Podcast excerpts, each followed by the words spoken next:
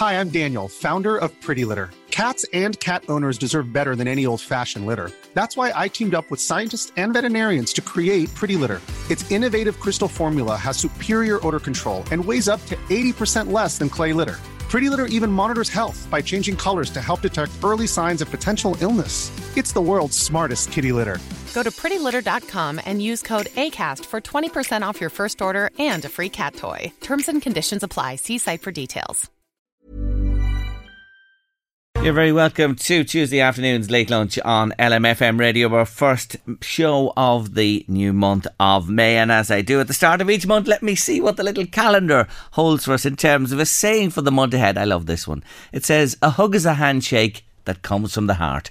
Just remember that throughout the month. So give the hugs out to all those you love, and really, it comes from the heart. It says there. I love those little sayings that I come to at the start of a brand new month. You're very welcome to the show. Hope you had a lovely bank holiday weekend.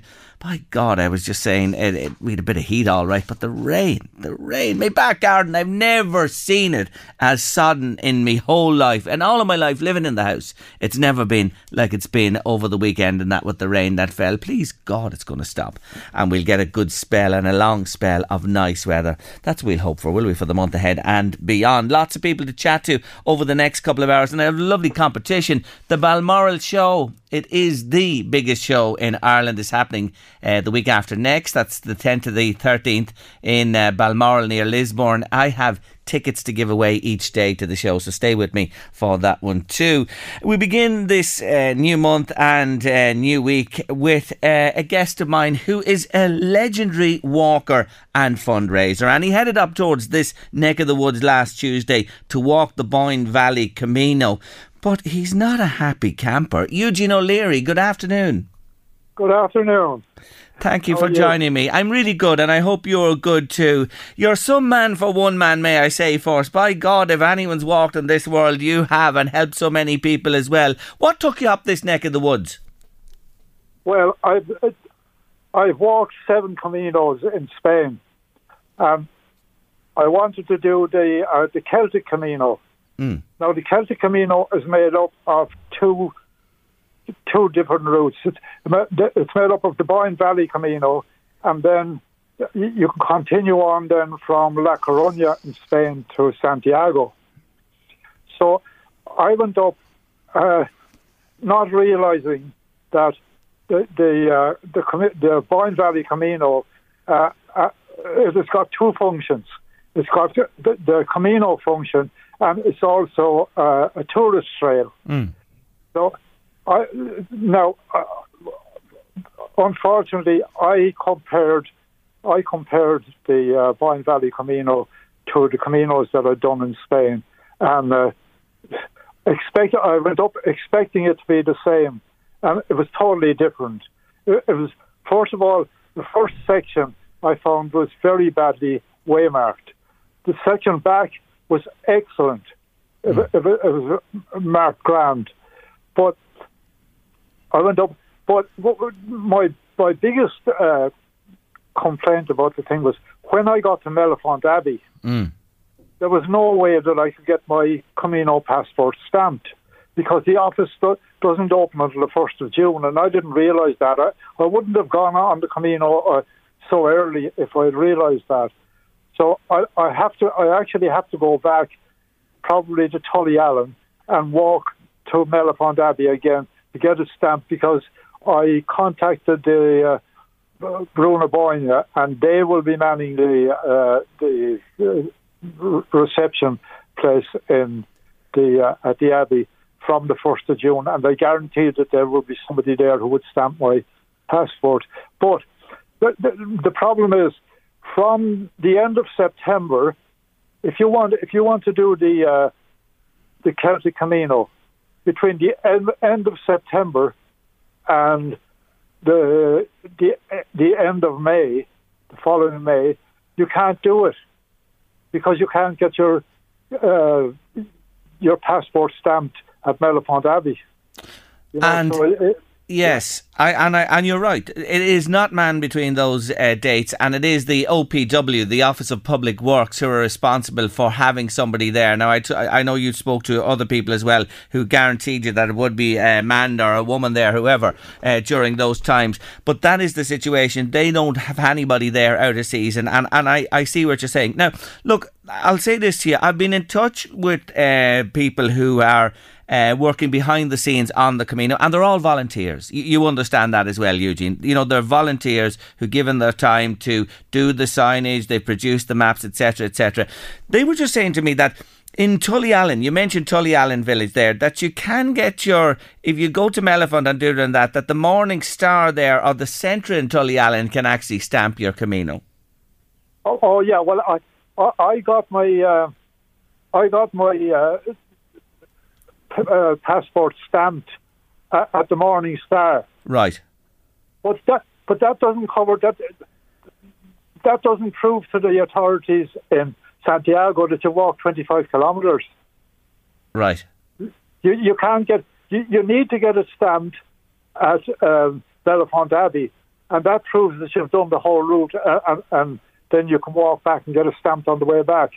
But the, the, one at the Morning Star is not. Uh, if you walk to the Morning Star and back, mm. well, you, you, you don't get 25 kilometres in, and they're very strict in Santiago. You, okay. you, you do you do have to have the the, the, the full 100 kilometres before you can get your Compostela or your uh, certificate that you've done the the Camino, you know. Yeah, well, this then, it, there's obviously a gap in the market here, as you say. Like, if that place is not going to be manned for the majority of the year, then you're in trouble, as you say. So you're adamant that you must have somebody at Mellifont to stamp it, and then that says that you've gone the whole way and back, back round to complete the route. Yeah, well, not, well, not, not so much that, but if, if uh, to make you aware that, you see, I got my uh, I got my passport stamped at St Peter's Church in and and at the uh, the the, the, the, the tourist yes place, but none of them told me that I couldn't get. Uh, the, the, you see, they're probably geared for uh, like the the tourist office is probably geared for tourism, mm. and they wouldn't be. They would probably wouldn't be really. Up to there really aware of, about uh, what the Camino was or how, you know, uh, yeah. They wouldn't be geared up for the Camino. They'd be geared for tourism, not for the Camino. You know, but uh, no, I, I think the solution is if I, if uh, if I go to um, the, I'm a member of the the um, the Irish branch of, of the of the Camino, uh, and I think that's in James Street in Dublin, you know. Yeah. So I think I'll, I'll, go to them and get them to put something up on their website to make me to make you aware that uh, not criticising anybody, but just to make you aware that that, that you can't you can't actually complete the. Uh, the, the, the Celtic Camino between the months of between the end of September and the and the first of May. Yeah. Okay. And I I I think uh, the first of June. I think it is. Is it? Yeah. The first of June. The end of oh, June. Yeah. yeah. The end of May. The first of June is, is, the dates. But anyway, uh. I, I, think that's a good idea. And also, I think the tourist office should be aware because there it's it's a holistic thing. All tourism. You know what I mean? They should be aware, and hopefully they will be made aware of this now. The, I know the people were concerned. You walked what nearly nine hours last Tuesday. You felt you got lost. You walked what forty k instead of twenty five. I did, yeah. I did get lost. I got lost in several several places. And now, for instance, to, to just give you an instance of uh, just a, a, the small one, you you you walk from uh, St Peter's Church when you're starting out. You walk from St Peter's Church uh, to Horse Lane mm. in Drogheda, right? But on the way to Horse Lane, there are several uh, little side streets leading down to, towards the Boyne and but none of them uh, there's no name or any of them.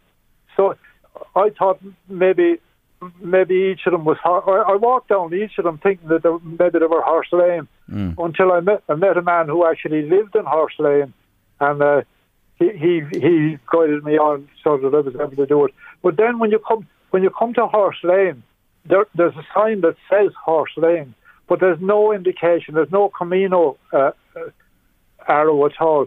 You see, in in Spain, uh, the, the, you, you don't need uh, you don't need the Camino guide. You don't need a map. You don't need anything. You just follow the yellow arrows.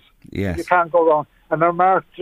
They're marked every couple of hundred meters, I suppose. You know, Mm. marked on trees. They're marked on the street. They're marked on the curb on the side of the road, and everything. And there's there's no markings. There's no Camino markings at all between the between St Peter's Church and Horse Lane. So, Okay, well that, that's just an example. Well, look at the, the these people were concerned and, and uh, like they, they want everyone to enjoy their experience as you can imagine when they're here because they love the Camino themselves and they've walked abroad and they've set this up in this area. They just said to me, and I, I, I spoke to one of them this morning, spokesperson for them. They said there's uh, 71 pieces of new signage to go up and it'll all be completed this week. And they they were wondering about, you know, did you have a physical copy of the map or did you download a copy of this map to your phone that lots of people use to do this?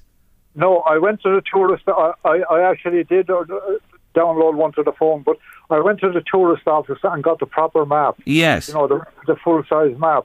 But, for instance, there's a, a, a blue line to guide you out and uh, a pink line then coming back. Mm.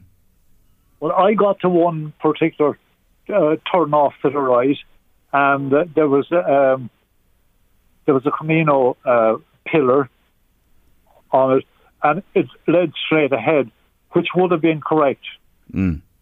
But when I'd walked about half an hour up the road and there was no sign of any other uh, indication, I there was a woman stopped on the side of the road in a car, and I asked her, uh, "How would I get to Tullyallen?" Oh, she said you'll have to go back. So I went all the way back, and I went up to Tullyallen and carried on and went went went up to um, Mellifont Abbey. But what, what was actually happening was I was actually doing the route in reverse. Right. I was doing the route for coming back rather than the route for going out. You know, Yes. I should have, I should, I should have kept on, Mm. And and I would have, uh, I would have gone on the right road. That was my own fault. It wasn't, the, it wasn't the fault. Of Yes, the, uh, yes, I hear, I hear what you're saying. Yeah, and and they just made the point. I think nearly hundred people did it over the weekend, and they seem to find their way around with the download on their phone or the physical map as well. But look, at, I'm sure there are aspects of this, as you say, you're an experienced walker yourself that need tweaking, and uh, when it is tweaked. Please God, it will become much clearer and much easier to follow, follow the route out and back the 25 kilometres. But I do think that stamping at Mellifont is an issue that has to be addressed. If you say it's so key. yeah, yeah. The thing now, I, uh, having said that, I did it as a Camino. I'd say that if I had done it as a walk, Mm. as a, as a tourist walk, that I would have had no problems. Okay. It's just the, the fact that I did it as a Camino and followed the Camino arrows and uh, or tried to, uh, uh, and the, Camino little pillars that uh, that that's what caused the problem. But if if I'd done it as a tourist walk, I don't think, uh, and, and that didn't know anything about the Camino, I'm sure I would have had no problem. I'd be interested about the Mellifont thing to see how that uh, turns out in the long run. But anyway, let, let's see what happens there. God, you're a great man. Uh, may I say, tell our listeners that you're 80 years young. Yeah, I'm 80 years of age. I was 80 years of age in January. But but from, you see, I, I've cycled all over the world I've st- with, with the Children's Hospital in Crumlin. All my walks and that are done, Yeah. you know, as, as fundraisers for the Children's Hospital in Crumlin. And so I've cycled all over the world, South Africa, Hungary, Portugal, Spain, France, Finland, and in the States. I've cycled in uh, California, uh, Arizona, uh, Georgia, and uh, up at Niagara Falls. I've been all over the place with them. Uh, So I've I've kept myself fit. I've been doing th- you know I've been doing things all the time. For for instance, uh, last year now I did uh, I walked from um, Galway Docks to Howth Harbour. You know, from the Atlantic to the Yes, Irish right across the country, yeah. Hell of a and, and then I walked from um, uh, Custom House Quay in Sligo down to Strokestown in County Roscommon, and then I walked along the uh, the Royal Canal uh, to Dublin. Yeah. It, it, it's called the uh, it's called the um, the, the the Famine Way. the National Yes, Famine, yes. Famine.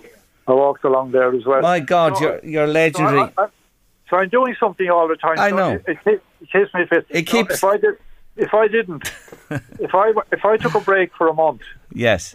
it would be like starting all over. I know it keeps the joints oiled. I hear what you're saying. How much do you reckon you've raised? I reckon I raised about for the for the Crumlin Hospital. I reckon I've raised about one hundred and eighty thousand. Oh, fantastic! And I, I've also raised quite a bit of money for um, the, the Chernobyl Children's Trust. right. I've been out in Belarus with the, with the, with the Chernobyl Children's Trust, uh, and then I've raised quite a lot of money to, as well for the, uh, the, the, the the hospice in Raheny Yes. Yeah, I know you are. You are some man for one man. Listen, Eugene, I have to leave it there today. We look forward to you coming back to complete the Boyne Valley Camino. Yeah, go- I'll go back to Tullyallen. Good. Uh, I'll, I'll walk in reverse again, but I just I'll just go up to uh, the, the, the, the, the Abbey. The Abbey and get the passport stamp. That's Get you'll get that done and then completed later in the year in Spain. Thank you for joining me on the show. Appreciate it. Right, thanks a million. Not Right, at all. Take care of yourself. Bye bye. The legendary Eugene O'Leary there, 80 years young and walking all over the world. Look, the people in the Camino I mentioned, they're fantastic people, and bit by bit it's all coming together. A few tweaks necessary, all right, but uh, it's a fantastic walk. If you get a chance, you should do it sometime. May I say, the 2nd of May, St. Stephen's Day. Can I say that today? I like the way you did that. Yeah, I was actually thinking of you yesterday. First of May, Christmas Day. Well, your former incumbent of that seat in there didn't forget either. Miss Deirdre Hurley sent me a message and said, 1st of May, Christmas Day. she didn't forget. But I have to say today, being the 2nd, 2nd of May, St. Stephen's Day. But it is Yeah. true every year, Yeah. whatever day, the 1st Even of May. in a leap year. Yeah, even in any year, whatever day the mm. 1st of May falls on, it's Christmas Day. So Christmas Day will be a Monday. Yeah.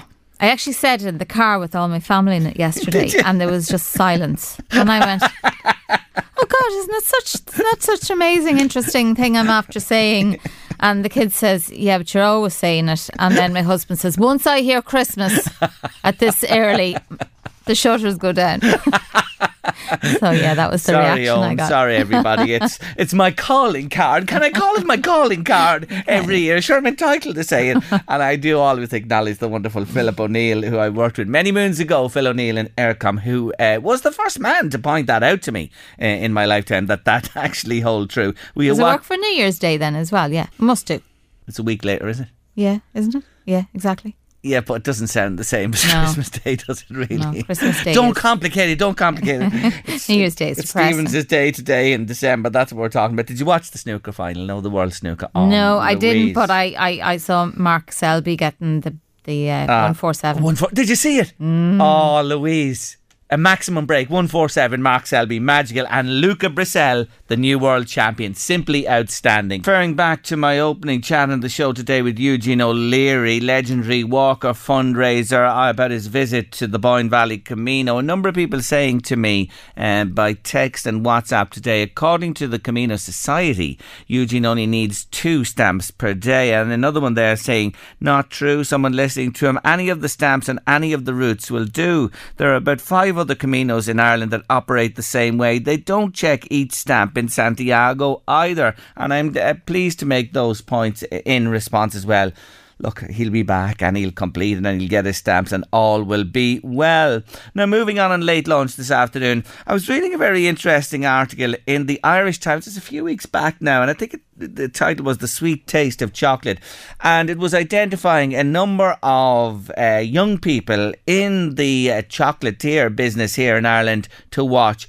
And when I saw Carrickmacross, well, it jumped out at me and I said, Who is this? Well, you're going to find out who she is now. She's a pastry chef, she's a wonderful chocolatier, and she's just uh, recently uh, working on setting up our own business back home in Carrickmacross. Tara Gartlan, you're welcome to Late Lunch.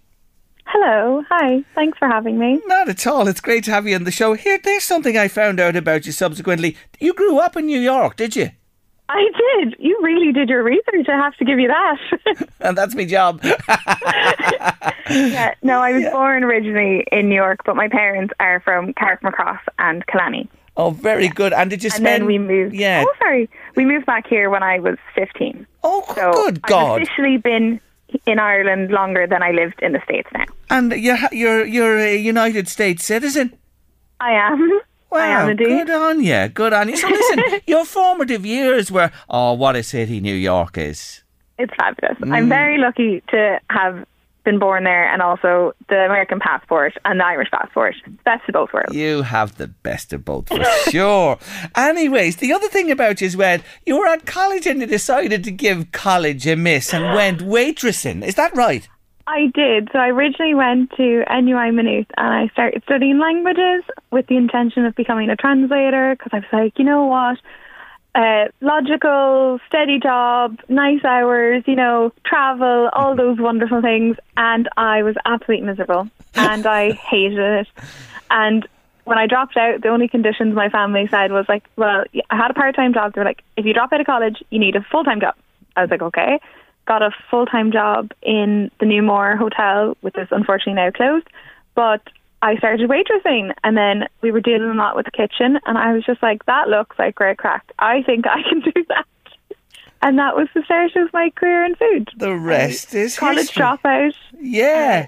found what I really enjoyed doing and what really appealed to me in life, and the rest is kind of history now because we're like Ah. 11 years on. There you go. What a story. But listen, college wasn't over with because you went back to study, of course, did. culinary arts Yeah. in DIT, Cathal Brugha Yeah. Street. So, in, in a way, you went back to college. But here I'm thinking, here I am thinking, you know, the languages and the lovely hours and the travel.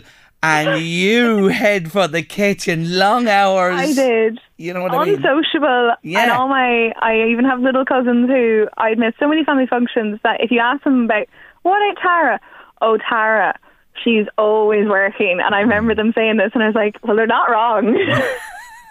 I missed if there was a family party on a Saturday, I didn't make it. Yeah. Well, you know what? You have given everything to what you do. And, you know, you, as you said to me, you absolutely love what you do. And there'll be times to catch up with family, this, Oh, that, yeah. and the other. Of course there will. Anyway, then you move on, you qualify, and you're a pastry chef. By God, I just looked. You uh, found your way then to Michelin starred restaurants. I did. When I was in college in Calvert Street, which I think is now TUD, I don't even think the building I went to college with is still in use. Yes. But I discovered what Michelin stars were. And I was like, well, I want to do that. So then I worked at a one star restaurant and then I worked in the two Michelin star restaurants. And then in Ireland, we don't have any three stars. But I was a bit like, well, what do I do now? And I always loved working with chocolate. And I also got diagnosed with celiac disease while I was in college, which was a bit of a problem as a pastry chef. Mm. As you imagine, flour Yes. everywhere, mm. not a great combination. But I decided I wanted to start making chocolates and gluten free things that were like free from cross contamination, which is a big problem. Uh, because a lot of chocolate, even like beautiful, like handmade chocolates, will contain malt and barley extract. It's not really necessary. It's just kind of sometimes added for extra flavor to kind of give people that kind of malty, like even Malteser flavor, that kind of nutty little Yes. undertone. But yeah, mm. so that's what I've set out to do now with Tara Gartlan chocolate. I got really creative with the name, as you can see. I spent hours uh, pondering what will I call it, days even, you know. Well, you know what? The proof is in the taste, and never mind anything else. That's what it comes down to. But wasn't that an a, a, an irony, really, that you were diagnosed celiac? You know, and you right at the heart of this business as Yeah. well. You know, but it's it's sent you in a direction, hasn't it? It did. It gave me a, when I was first diagnosed. I really didn't want to accept it. I was like, no, no, not not me, no. And I used to eat little bits of bread and eat little bits of pasta, and I used to be horrifically ill. And eventually, I came around to the fact of, okay, I just can't do this. But I still had wanted to work in these restaurants and stuff, so I did all of it. And I was quite fortunate to be diagnosed with celiac disease later on in life as opposed to mm. from birth or early on. So I did know what bread tasted like and what good texture was and beautiful things. I didn't completely miss out on the joy of that. Yes. But it did, it broke my heart. You know, I'd be taking bread out of the oven or puff pastry and I just like spent hours working on that. Can't eat it, not a bit of it. Oh, Smells lovely though. yes, but you, you know it, it, that uh, understanding and knowledge you bring to bear in what you do today. Well, listen to me. Your daddy's very good, isn't he? He's handy at uh, n- knocking up an old new kitchen for his daughter at the back of the house. I had my hands in that as well. Had you? there's no bother on me. Builder's daughter, carpenter's daughter. You know, you know your way around a toolbox. You don't get away with it. Like if you want something, you have to participate in the building of it. Not quite as simple as ask and then you shall receive. Ah, there I was trying to give the dad a bit of credit, No, and the daughter pulls the rug from under him. Except, like, if wheels have to be taken off and I'm a bit closer to the ground, you know. yes, I I'm a few years younger, so it's you get on the floor and take the wheels off that fridge now. Anyways, you're set up at home. You have your kitchen there. Tell me about this signature dish of yours: passion fruit, caramel, Oh. and milk chocolate bonbon. Oh, I'm So they salivating. are the fan favourites. Every time I take them out of the box of chocolates, so I do boxes of chocolates. They're all gluten free, and I change the flavours quite regularly. But this passion fruit caramel one, every time I take it out, I have complaints from people who purchase it. When is that coming back? And then when it does come back, they said, please, please do not take it away again. So it is a really, it's using passion fruit puree. So, and then I reduce it down slightly. So it kind of um, concentrates the flavor and it's beautifully citrus and fresh and fruity. And I put it in with some caramel. So, and I bring the caramel quite dark. See, it's not burnt, but it's quite amber and it gives a beautiful, the sweetness plus the sugar. There's a little undertone of like tannins that you might get from tea or coffee. And it goes really well together. And it's just perfect with some milk chocolate. Yeah. Well, I just need a cup of tea or coffee or something now I to know settle it's me a down. pity this is a phone interview. You know, you really missed out on an opportunity here. have just made the biggest mistake ever. You should be here with those chocolates and we should have the coffee or tea on the brew. But there's always time for that down the road. Don't worry, Tara. You're not out of the you're not out of the woods yet. And tell me this, you know, everything this is true, isn't it? Everything you make now are gluten free mm-hmm. and celiac friendly and for everybody. So that that is assured and that's a very important point to make. So how are you how are you how is Tara Gartlan, you know, getting our product out to the customers? So I I started my business a little bit backwards. It was cart before the horse sort of job. So long ago during the first lockdown, I started making stuff, and a lot of it was for like recipes for to be published or something. So then I was left with the a cake or a tart or something, and I was like, what am I going to do with this? If I eat this, I'm going to end up as big as a house. And I was just like, I'll sh- I gave it away. I gave a lot of it away, and then it started. People were like, "Well, I'll pay you for it." I was like, "Okay," and then I was like, "Maybe I actually could make a business of this." And so a lot of it is collection based at the minute, and every Saturday I do mixed treat boxes that are all gluten free, and basically the weekly offering goes up on a Tuesday, and the orders close on Thursday at eight pm, and people come on a Saturday and collect their treat boxes, and they also can collect boxes of chocolates um, on a Friday, Saturday, or even a Sunday if they give me a bit of notice. Um, I also have chocolates in Cloud Picker Coffee on Pearse Street in Dublin. They have a small selection of my chocolates on their coffee counter. They get a, f- a fresh delivery every week, and they get a little selection of flavors. I also change those every month or so. Yeah, that's an ongoing collab. And then I will eventually have I have new boxes ordered that will be suitable for nationwide shipping, and I'm also getting a website made. The bespoke packaging takes quite a long time, and as I went from a hot kitchen world of basically you make the dessert, send to the customer, I wasn't quite aware of the lead times, but I got there eventually, and so I think end of July I should have my new packaging and website, and to be able to order nationwide. Good on you. So you yeah, have a real plan and where you're Yeah. going with this now. Oh yeah, Yeah. And then also, if people want to see what I am doing, I'm on Facebook and Instagram. I also have Twitter, but it's mainly Tara Gartlan Chocolate on Facebook and Instagram. And I put up the weekly offerings, and also I've done pop up shops before, where and there will be a few more coming this summer because people seem to like the. the I do a big selection of gluten free baked goods, and I try to like have as much variety as possible, as well as baked, uh, as well as boxes of chocolates, because there's not an awful lot for celiacs when you kind of go out to eat in terms of Yes. there's always a brownie. There's always a brownie. Always. But kind of beyond that, there's I find the options are a little bit limited or sometimes they're produced in the same kitchen that where and flour is in the air Yes. and that can lead to cross contamination, which isn't very good for celiacs. Mm. It's kind of topical because next Tuesday is actually Celiac Awareness Week in Ireland. There you go. So this Yeah. is very timely that we're talking today. And what I'm thinking Yeah. of, that day is very important to remember. What's very important to remember too is this is Tuesday, folks. There's still Yeah. time to get your orders in to. Tara Gartlan. I'll be putting the orders up this evening, the menu offerings. There you and go. also, I will be having, I'm donating some baked treats to the Drummond Lodge. It's a community group home here in Carrickmacross. Yeah. They're having a coffee morning in aid of Pieta House on this Friday from 11am to 2pm. So if you want to have some treats and do your conscience a bit of good, you can go have a nice coffee at Drummond Lodge in Carrickmacross. Well, you know what? You're a great bit of stuff, I have to say. and I want to say to listeners today, check her out, Tara Gartlan. That's G A R T L A N, Gartlan Chocolate. Tara Gartlan Chocolate. And you'll see all the details there Facebook, Instagram, across social media as well. You're wonderful. And you know something? You are going to be a huge success in your own right. Oh, I know much. it. I just know it. I get it from you. I feel it. And the next time we talk, when you get the website up and things like that, Oh, yeah, I'll taste those chockies here in studio. Is Yeah, that a date? Is that agreed? In. You'll have to invite me in now. I will. You're coming back. you I put the promise kettle you. on. You put the kettle on, and I'll bring the chocolate. No bother to you. You'll be very welcome in LMFM. Tara, you're a star. Good luck to Thank you. Thank you very much. Not Nice at all. talking to you. You Bye. too. Bye bye. Isn't she just a joy? Tara Gartlan Chocolate. What a young woman. We wish her well. It's time for our Two on Tuesday. Two on Tuesday. Playing the songs that just never quite made it to number one. But we were so close. I'm supposed to be number one. We were so close. Two on Tuesday.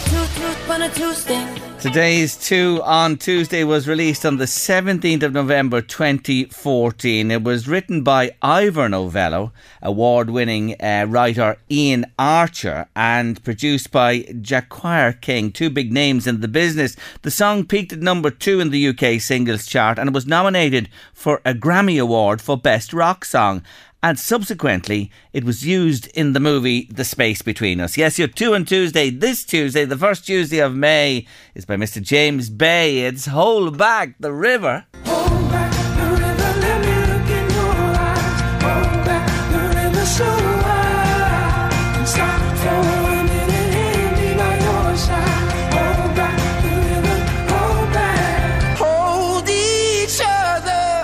Yes, our two on Tuesday, James Bay and Hold Back the River. Well, with the weather we're having in Ireland, I wish him luck because the rivers are bursting their banks. I've never seen anything like it.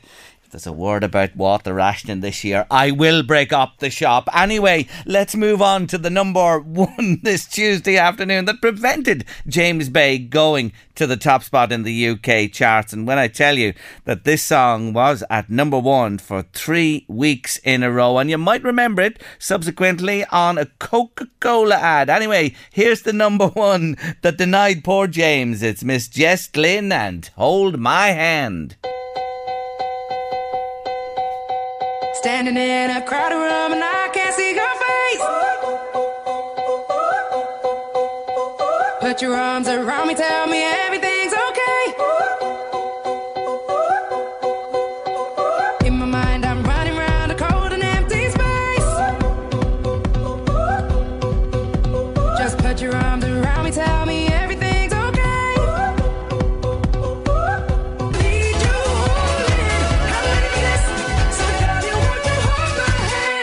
The Denier this Tuesday afternoon on Late Lunch. Yes, the song that denied James Bay the number one spot for Hold Back the River or two on Tuesday was that number one, as I said, for three weeks. Top of the charts, Jess Glynne and Hold My Hand. Well, now, Louise, I'll give you my opinion before you say a thing. I actually like both songs, to be honest with you, right? I like both of them. I really do.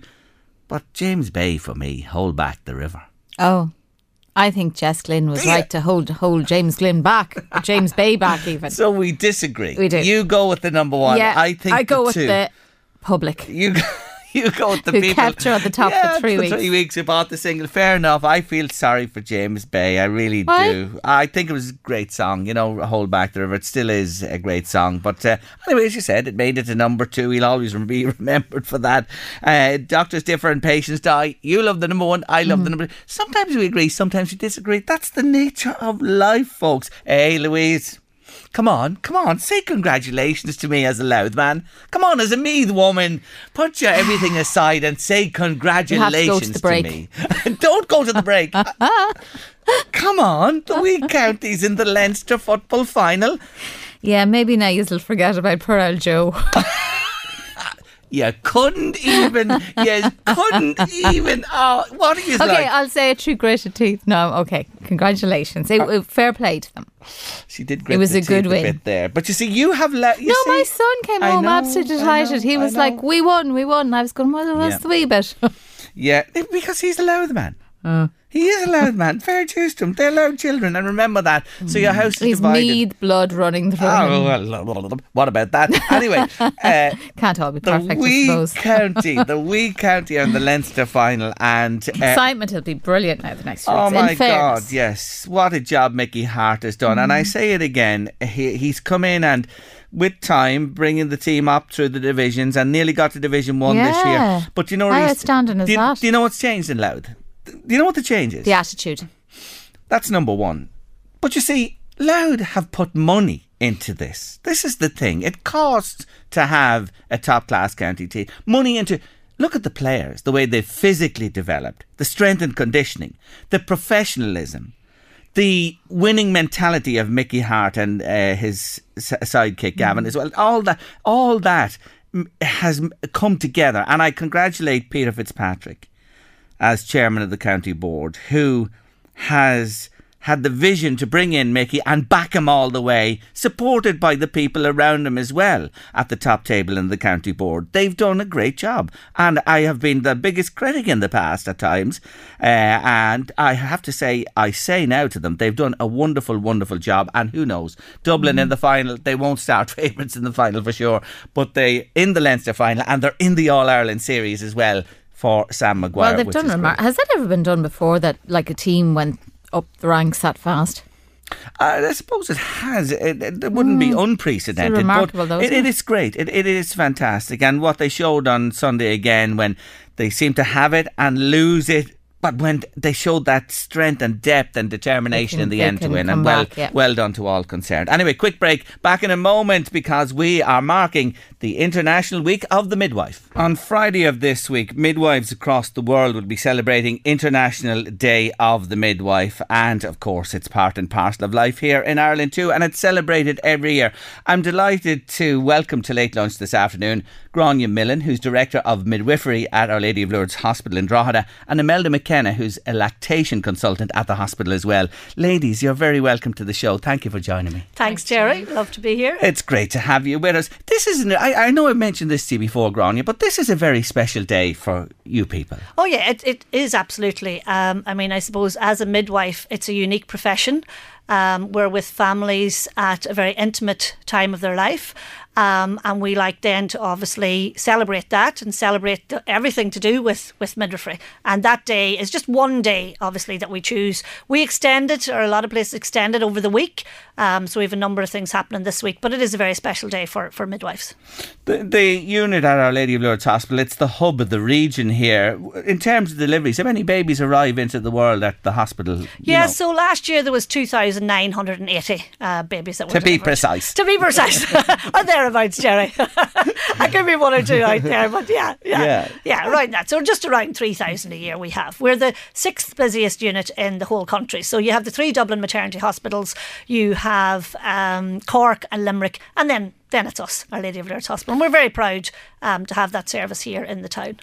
And with you this afternoon is Imelda McKenna, lactation consultant with the hospital as well. The midwifery led unit there broke new ground in this time. You were part of the team there. How long are you uh, in the hospital? Well, I'm only back, I suppose, into the parent craft team since uh, May of last year.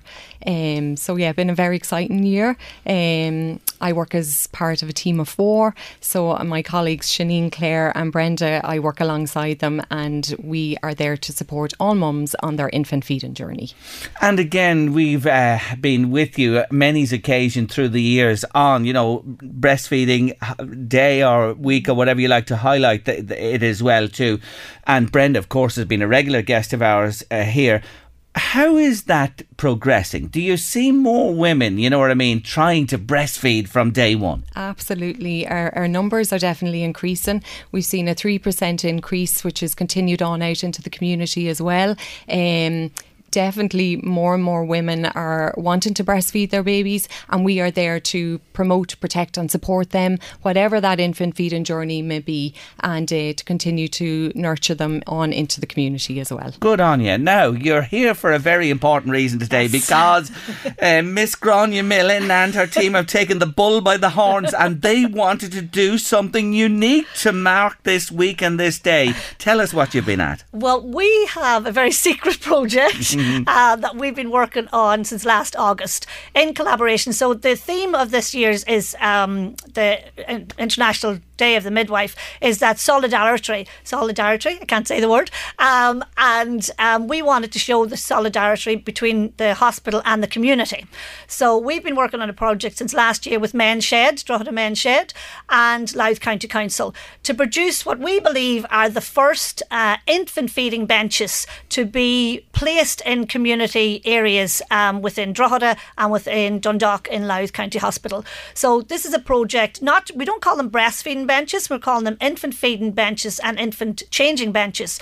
So it allows uh, families, both uh, fathers and mothers to feed their baby on this bench um, in a secluded, uh, safe area um, that also doubles as an infant changing unit. And um, we have been working with Menshed, who made so we have three benches, uh, two that are for the St Dominic's Park here in Drogheda, and one that has been actually placed this morning in Louth County Hospital in Dundalk. And we had a great morning this morning with some of our parents um, who've had babies in Our Lady of Lourdes Hospital, some of the staff, um, and the staff from Louth County who were there for the uh, secret uh, to be unveiled, uh, as is happening tomorrow in St Dominic's Park. And we think that you know this is unique. Um, we don't think that there's any other of these benches in the country. We hope that by placing these benches um, in uh, Dominic's Park, it'll allow for someone, uh, a parent, aunt, uncle, grandparent who's with a child, um, to be out. And if the baby needs to be fed, then the mother can breastfeed, the father can feed, or they can change the baby in a safe area. Like I particularly um, uh, feelings for for the fathers of the community who don't have um, changing areas in in the in public toilets, who are also the mothers sitting babies on their laps to change them. Or we heard this morning of a parent who had to put her baby down in the grass um, to change them lying on the you know the baby lying on the grass or in the boot of a car. Um, and now this has a purpose built um, changing area at the back of the bench. Um, and we're really hoping that if these take off, that um, now we have funded, Our Lady of Lourdes Hospital uh, have funded these three benches, as I say, in collaboration with Louth County Council and Men Shed. But we would hope that maybe towns around um, the county, in counties either Louth or Meath, will extend that into community spaces um, to facilitate parents to be able to feed and change their baby in a safe, clean environment. And I was not allowed to say a word about this till they arrived yes, here this today. was a, a secret. this was top. It was like 007 stuff. Melda, come in there because you you know what this is about. You've seen the benches, you know, and, and from its uh, you know start of life till it, it'll be delivered in Dominic's tomorrow, two of them, and one in Dundalk today. Why are they needed? What's the real benefit of these? I suppose. Um, I mean, they're they're beautiful benches. They're they're so colourful.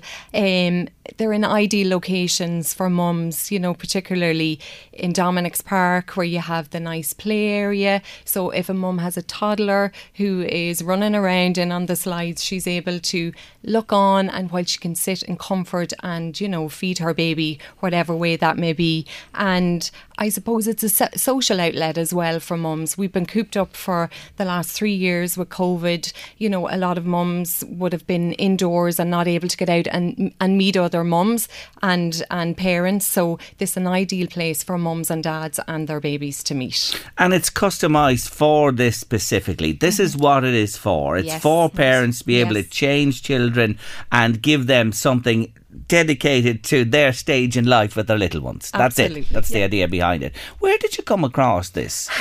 So it's a long story, but um, as I was flicking through Twitter uh, back last August, I actually saw one of these um, a, a, an infant feeding bench, and I thought, oh God, that would be absolutely fantastic. And when we looked into it, it was actually in Toronto, in Canada. So I then uh, had this idea, as I tend to have these crazy ideas, and uh, got in touch with the operational services manager, Ian Broney, in the hospital, and said, look, is there anything we could do maybe to get one of these benches around the hospital? And um, so he looked and he saw another one. The only other one we saw was in Croatia, in actual fact. Um, but we just thought, you know what, eh, we could do this. So I sent a challenge to uh, on Twitter to the TDs in Louth County Hospital, uh, or Louth County Council, sorry, and uh, Drogheda Chamber of Commerce. And in fairness to Robert Murray and Fergus O'Dowd, they both um, helped us with the challenge, and they got in con- contact with Louth County Council because we'd have to get permission to put them into the parks. And then our own general manager, uh, Fiona Brady of the, the Lourdes Hospital, the Louth Hospitals, um, she gave us permission to put it into uh, Louth County Hospital in the grounds of, of uh, County in Dundalk. So that's where I suppose it started, but it was huge amount of work because, in fairness to Men Sheds, the reason we had um, worked again with Men Shed is because they did a lot. We opened a new um, staff garden, um, and that was through the funding from uh, the post office here on Post. You remember they did Yes, a huge, bit of huge thing. fundraising for us during Mm. COVID. So that was that money went into a brand new staff garden, which is fantastic. But Men Shed had worked with us to produce um, planters and benches and tables, and we knew their their work was of such high quality. Liam and the men there, it's, it's a fantastic service. So we went up and we we uh, broached the idea with them, and they were absolutely thrilled to get involved and on board. Um, then obviously Louth County through, as I said, Robert and Fergus, and we we had a kind of a prototype because they had never they had nothing to work with, and there was only really one issue, and that was to try and soften the edges so that the children wouldn't be scraped or the parents or that. So Mm. so that happened, and um, here we are with um, ready to go. And I suppose the reason we've kept it under wraps is because we wanted it to coincide with International Week of the Midwife to have that project. Now there's there's lots of things. We we have our Midwife of the Year Day on Thursday as well, um, but this is just like today in Louth County in Dundalk, tomorrow in Dominic's Park at eleven o'clock, and it's an invitation to anybody who'd like to come and support us uh, to join us there in in in, uh, in the park. And then on Thursday we have our own uh, special event for um, our own staff. And then Friday actually there's a the um, National Women Infants Health Programme are having uh, the International Day of the Midwife Conference in Dublin as well on Friday. So lots of things to, to mark Yes. the very special occasion. But you're doing something different to the rest. Now. yeah, yeah, we'd like to think that we do that. you know, you've something unique and different, and the first in Ireland. This will be, and as you said, you're hoping that this may uh, take off, and this is the start of something that'll go all over the place. Just from from a listener's point of view, Imelda, for somebody who has a career in nursing, in midwifery, and what you do, is this something you always wanted to do? Yes, um, I think from I did my midwifery, it would have I would have always had a keen interest in in infant feeding, and especially then I would have worked as a public health nurse as well. So, you know, following that mum along that journey, Yeah. it's never a very easy journey for every mum. For some mums, yes, but for some mums, no. So, a huge part of my job is to support them as best I can, and I think this is such a lovely event to. Um, just get mums together, get parents together, um, and, and to normalise infant feeding as much as we can. Yes. So that's a point to make that tomorrow at 11 o'clock in St Dominic's Park in Drogheda, if you're a mum listening to us today and you have an infant or whatever, you're all welcome to St Dominic's Park in the morning. Come down. It's supposed to be a nice day as well. And you'll be welcomed and you'll see these benches for yourself. And, there'll be- and dads too. Don't forget the dads, God. Jerry. Oh my God. we could welcome the dads as well. How could I? Me a culpa. Daddies too, and anyone else who's looking after a small child. Yeah, But it's open to everybody. It'll be a lovely morning there, 11 o'clock in St Dominic's Park. What about that point you make, you know, when you talk about male, female in your profession? It was traditionally a female profession, and that's probably what's in the back of my bloody head, even with mothers and that as well. Have you male yes male nurses working with you in, the, in, in your own unit, Grant? We have male midwives working Yes. with us at the moment, and we have male student midwives working with us Very at the moment as well. So, yeah, I mean, it's a profession that male, female, um, anyone can go into. Um, you just have to have that dedication um, and that love of the service. I mean, it's for me, and I mean, I'm 35 years in nursing and midwifery now, and it's that whole thing about the privilege. It, it is actually a privilege. Like, we are there with a family um, who, like, are at, uh, I suppose, a very joyous occasion for most people, and we know um, that it's not always that way. Um, but we are there at a very um, intimate time in, in somebody's life, and we're privileged to be there and help and assist them through that whole birthing process. And unfortunately, when things do go wrong um, or there is a bad outcome, we're also there to support the family as well and the staff um, during those occasions. But I suppose for this particular um, uh, event that we're talking about, you know, it is it is a it's a joyous event. It's it's it's a once in a lifetime, I suppose, like or a very first thing that's happening. But yes, we we support anybody, and I mean student training. Um, you know, we we're very privileged to be part of the DKIT um, college system. So our um, staff who train with us, the students who train with us, have experiences in they, they train in their academic pieces in, in Dundalk and DKIT. So shout out to them, our academic partners, and also then they would have placements in Letterkenny, Cavan, and Drogheda. Um, but yes, the the males, any, anybody who wants to be a midwife can be a midwife, and you can also be a, a, a DJ on a radio and go in and you can do a late entry, and at any stage you can join midwifery. Jerry, uh, if you would like to. Let me tell you, I'm fully qualified. I've lived with one for years and years. So you ever need to dig You're an out. honorary midwife. I haven't Jerry. got the stripes, but I'm sure I could. I could be of assistance. You're definitely an honorary midwife, but no, I mean we have we have Yeah. midwives training with us who have been electricians, engineers, um, Change and then of they change career. of career. Yeah, fantastic. Anyway, tomorrow, 11 o'clock, Dominic's Park and Drogheda. Something really special happening. But for the moment, Grania Millen, Director of Midwifery at Our Lady of Lourdes Hospital, and Imelda McKenna, lacta- lactation consultant. Thank you both for joining me. Thanks, Thanks, Jerry. Thank Thank, you. you.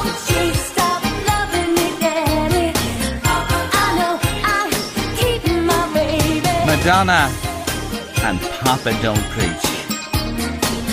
It's a Papa's job to preach, isn't it? I think so. I know what she's getting on about, Madge. I do indeed. I see the boss is coming to Dublin this week. Louise, you hardly have tickets to go to see Bruce Springsteen. Did you ever see Bruce Springsteen? Would you be a, a fan of the, of Bruce? No, I remember he played Slane though. My sister was she couldn't go. I think she was a bit miffed. That wasn't the one you went to, no. No, I never did. No, Did you never go I, I wouldn't be Okay. Bruce Springsteen fan. Yeah, yeah. Did you ever go to Slane to a concert? You too. Oh, right. Oh, yeah, fantastic. Yeah. Anyway, he's he's in town this coming weekend and I into think- early next Did week. I hear he's going to like play straight with no support act for like three hours? The man's unbelievable. Uh, I He's think it was three hours. Yeah. with no support act. Three shows. I think I read coming there. He's incredible. He really, really is.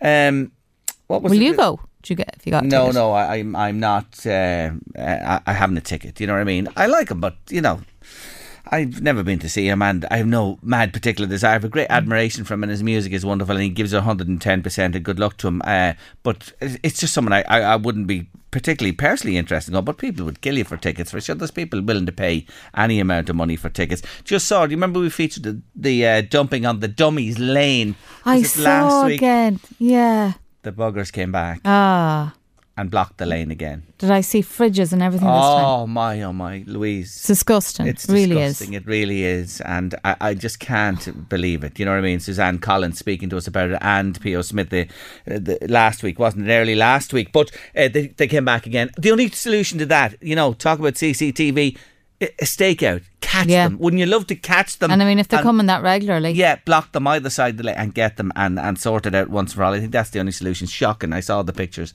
Uh, Suzanne sent them to me the weekend. Really, really brutal stuff. Ah, it was a cinch today, wasn't it? They're probably all a cinch, to be honest for you. Anyway, thanks to everyone who got in touch. That is a rooster. Yes, when the rooster came into our yard, and it does waken many people in the mornings round the region for sure and beyond. Carmel Dunn from Ravensdale, it's yours today. Those tickets are yours for the Balmoral show. Enjoy. A great show it is. And check it out. Balmoral show for your tickets and all the times and details there. People uh, messaging a cock and a cockerel as well. You weren't wrong. Should we include you in the spin? But rooster is what I was looking for. But uh, couldn't deny a cockerel is a young cock, of course. And they're all male poultry, of course. And I'll bring you another sound tomorrow to see if you can identify what's running round our farmyards. Connell, lovely to hear from you. Connell McBride in Fort William. He's a great listener to LMFM's late lunch. Thanks for a lovely show again today. He says, You're getting me through my shift. I'm a bit delicate. I was I was out for a friend's birthday bash last night. I thought you were meant to get wiser with age. All the best, pal, and all the best to you, Connell, as well. Lovely to hear from you. These things have to be done, Connell. It's as simple as that. It's part of life's experiences, I have to say.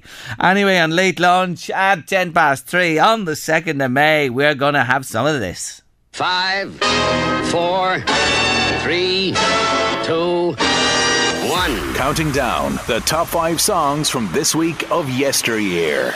And today it's the number four because it is a Tuesday from this very week in 1995, and I tell you, it's an American R&B singer we're talking about today. It's from his third album. Here's the clue: simply called Bobby, released in 1992, and this one uh, it originally reached number 38 on the UK singles chart in 1994, but then it re-entered in 1995, peaking at number three. Yes, is the uh, year we're talking about. So it was a second release, a second journey for this song. Yes, it's Mr. Bobby Brown, and two can play that game. You can play that game you're playing.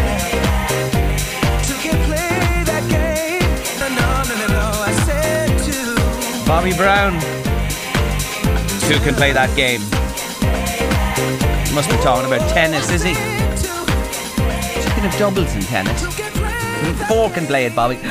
11, 15, you name it. Anyway, it's our number four in our top five countdown this week, and we're going back to 1995 this very week. Three, two, one to come over the next three days here in late lunch. Round about this time, I was up.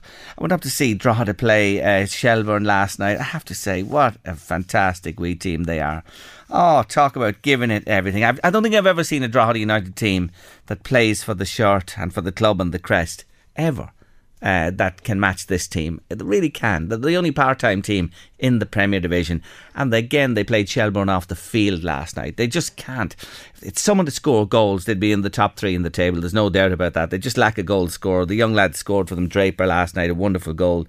He's a fine young fella, he is. If he just finds his shooting boots a bit more, well, there'll be more wins coming the Drogs' way. But I'm thoroughly enjoying, and of course, Ava was with me last night, and my other granddaughter was there for the first time, little Pippa. Pippa Kelly was there last night. So the next generations are taking their seats in the stand to watch the Drogs. It was a lovely, lovely evening and a big, big crowd up there as well. And Derry to come on Friday night. As the song says, there's whiskey in the jar and more besides at Boann Distillery. Big plans, Sally Ann Cooney. Welcome back to the show.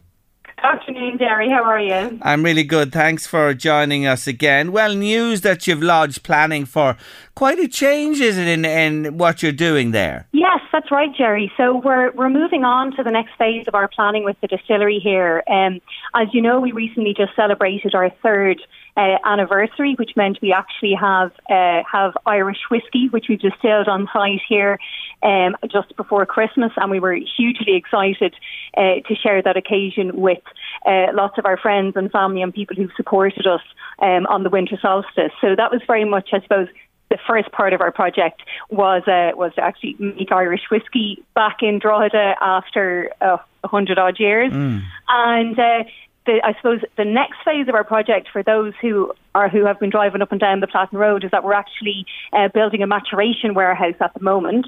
Um, and that will actually be able to hold up to 35,000 barrels of whiskey for us into the future. So that's a very important part of our plan. And then the final part, I suppose, the key that's going to unlock um, I suppose our whiskey story and our whiskey journey is the addition of our visitor centre. So the planning that we launched with Meath County Council was relating to our visitor centre and also um, some office kind of redesign within the building here. So we're hugely excited to be, I suppose, moving into the into the next phase of what has been. Uh, you know, quite quite a long and uh, quite an interesting journey. And that will incorporate a restaurant, a retail area, tasting rooms, and kitchen there into that whole plan a- as well. Are you just doing whiskey on the site now? Because gin was a part of the story as well, or are you just dedicating it to whiskey? Yeah, no, listen, gin is also a very important part of our story, as you know, and our, our Silks Irish Dry Gin very much celebrates our local and our family story here. We're using our own Irish botanicals, our apple blossom from our family orchard at home, elderflower from the edge and honey from our bees. My mom's a beekeeper, so silks is still a very important part of our part of part of our story. And we're also actually we've just launched an Irish apple brandy as well. So that's one of the one one of the first uh, for the country. It's called 1848, and uh, that's going to be a really interesting addition to our portfolio. So we'll obviously we'll be majoring on our Irish single pot still whiskey.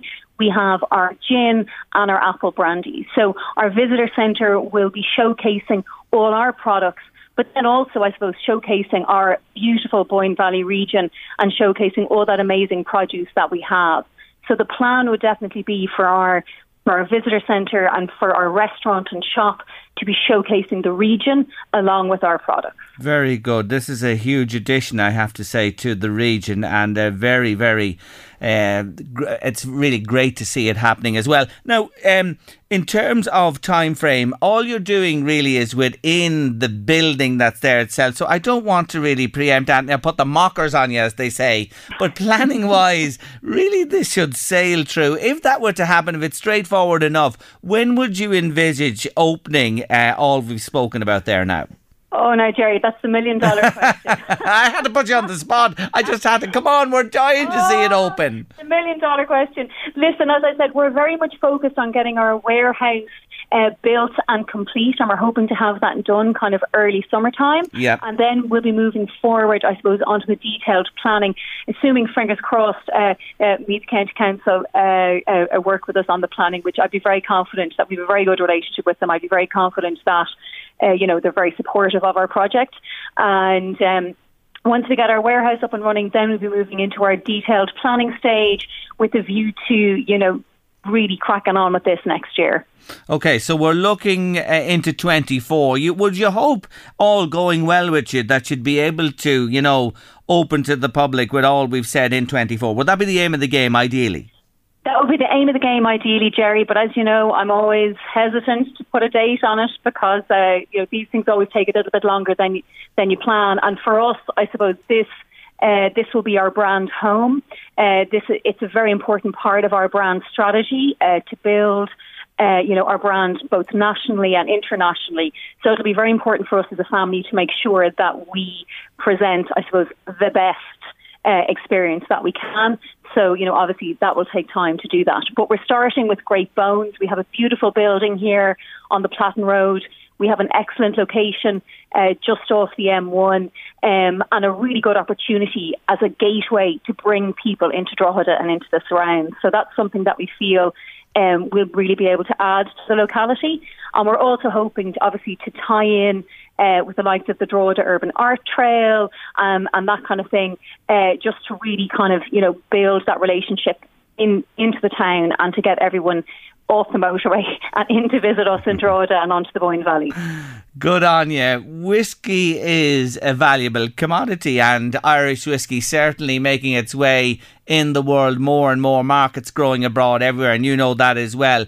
What about the cask element of the of the whiskey? No, as regards an investment where people are not getting much return from you know banks or deposit accounts or anything else. Talk to me for a moment about that. Well, Jerry, that's something that we've had so much interest in in the last number of years, and it's something that's grown from a very, very small base into something that is hugely, hugely interesting to us. And we have a cask program. Um, at the distillery here, where we offer a number of different casks for people set, setting down our award-winning uh, single pot still spirit. As you know, we won the world's best new make spirit in 2021, so we're laying down really beautiful new make spirit. We only choose the best casks from around the world. We offer a choice upwards of 10 casks. We can source a special cask for people if, if we want. So we take a lot of pride to be able to lay down exceptional product into really, really good casks for our customers. And we found that a lot of people are moving away, as you said, from banks, from stocks, from that more traditional um, kind of investment. And the great thing about whiskey is that it, it's a physical asset. It's sitting there, it's in a warehouse, it has your name on it, and Irish whiskey is just going from strength to strength, both nationally and globally. It's one of the fastest growing spirits in the world, and we're just finding the interest internationally is just absolutely huge. I'm just thinking liquid bullion in the Boann Bank. How about that? Ah, you can't beat it for sure. Anyway, uh, this is really uh, great news, and uh, you know, please God, everything goes well for you, and it'll be another huge addition to the area as well. You've done really good, and uh, delighted for you, and please God, uh, we'll be able to report on this down the road when the day comes when the doors are opening. Thank you so much for joining me on the show, Sally and good wishes to your dad and to your mum as well, and all of the family. Thank you very much, Jerry. I look forward to raising a glass of whiskey with you here when we open. Please God, me too. I love that day and may it come sooner than we think. Thanks, Sally Ann. Take care. Take care of yourself. Bye bye. Sally Ann is absolutely lovely. And well done to the Cooney family for a wonderful, wonderful investment and business on the banks of the Boyne, bringing whiskey back to life this neck of the woods. Late lunch, LMFM radio. That's almost it for this afternoon. Eddie Caffrey standing by to uh, bring you the drive and lots more besides. Have a nice evening. I haven't seen what the weather's like outside since I came into the den here, but hopefully the rain has passed us for a while anyway, and we'll get a bit of dryness to dry up the soakage that's in the land and all over the place. Anyway, we'll be back tomorrow, half one, with your late lunch, midweek Wednesday. Have a nice evening. Take care of of yourselves. See you then. The Late Lunch with Blackstone Motors, Drogheda, Dundalk, and Cavan. Hi, I'm Daniel, founder of Pretty Litter. Cats and cat owners deserve better than any old fashioned litter. That's why I teamed up with scientists and veterinarians to create Pretty Litter. Its innovative crystal formula has superior odor control and weighs up to 80% less than clay litter. Pretty Litter even monitors health by changing colors to help detect early signs of potential illness. It's the world's smartest kitty litter. Go to prettylitter.com and use code ACAST for 20% off your first order and a free cat toy. Terms and conditions apply. See site for details.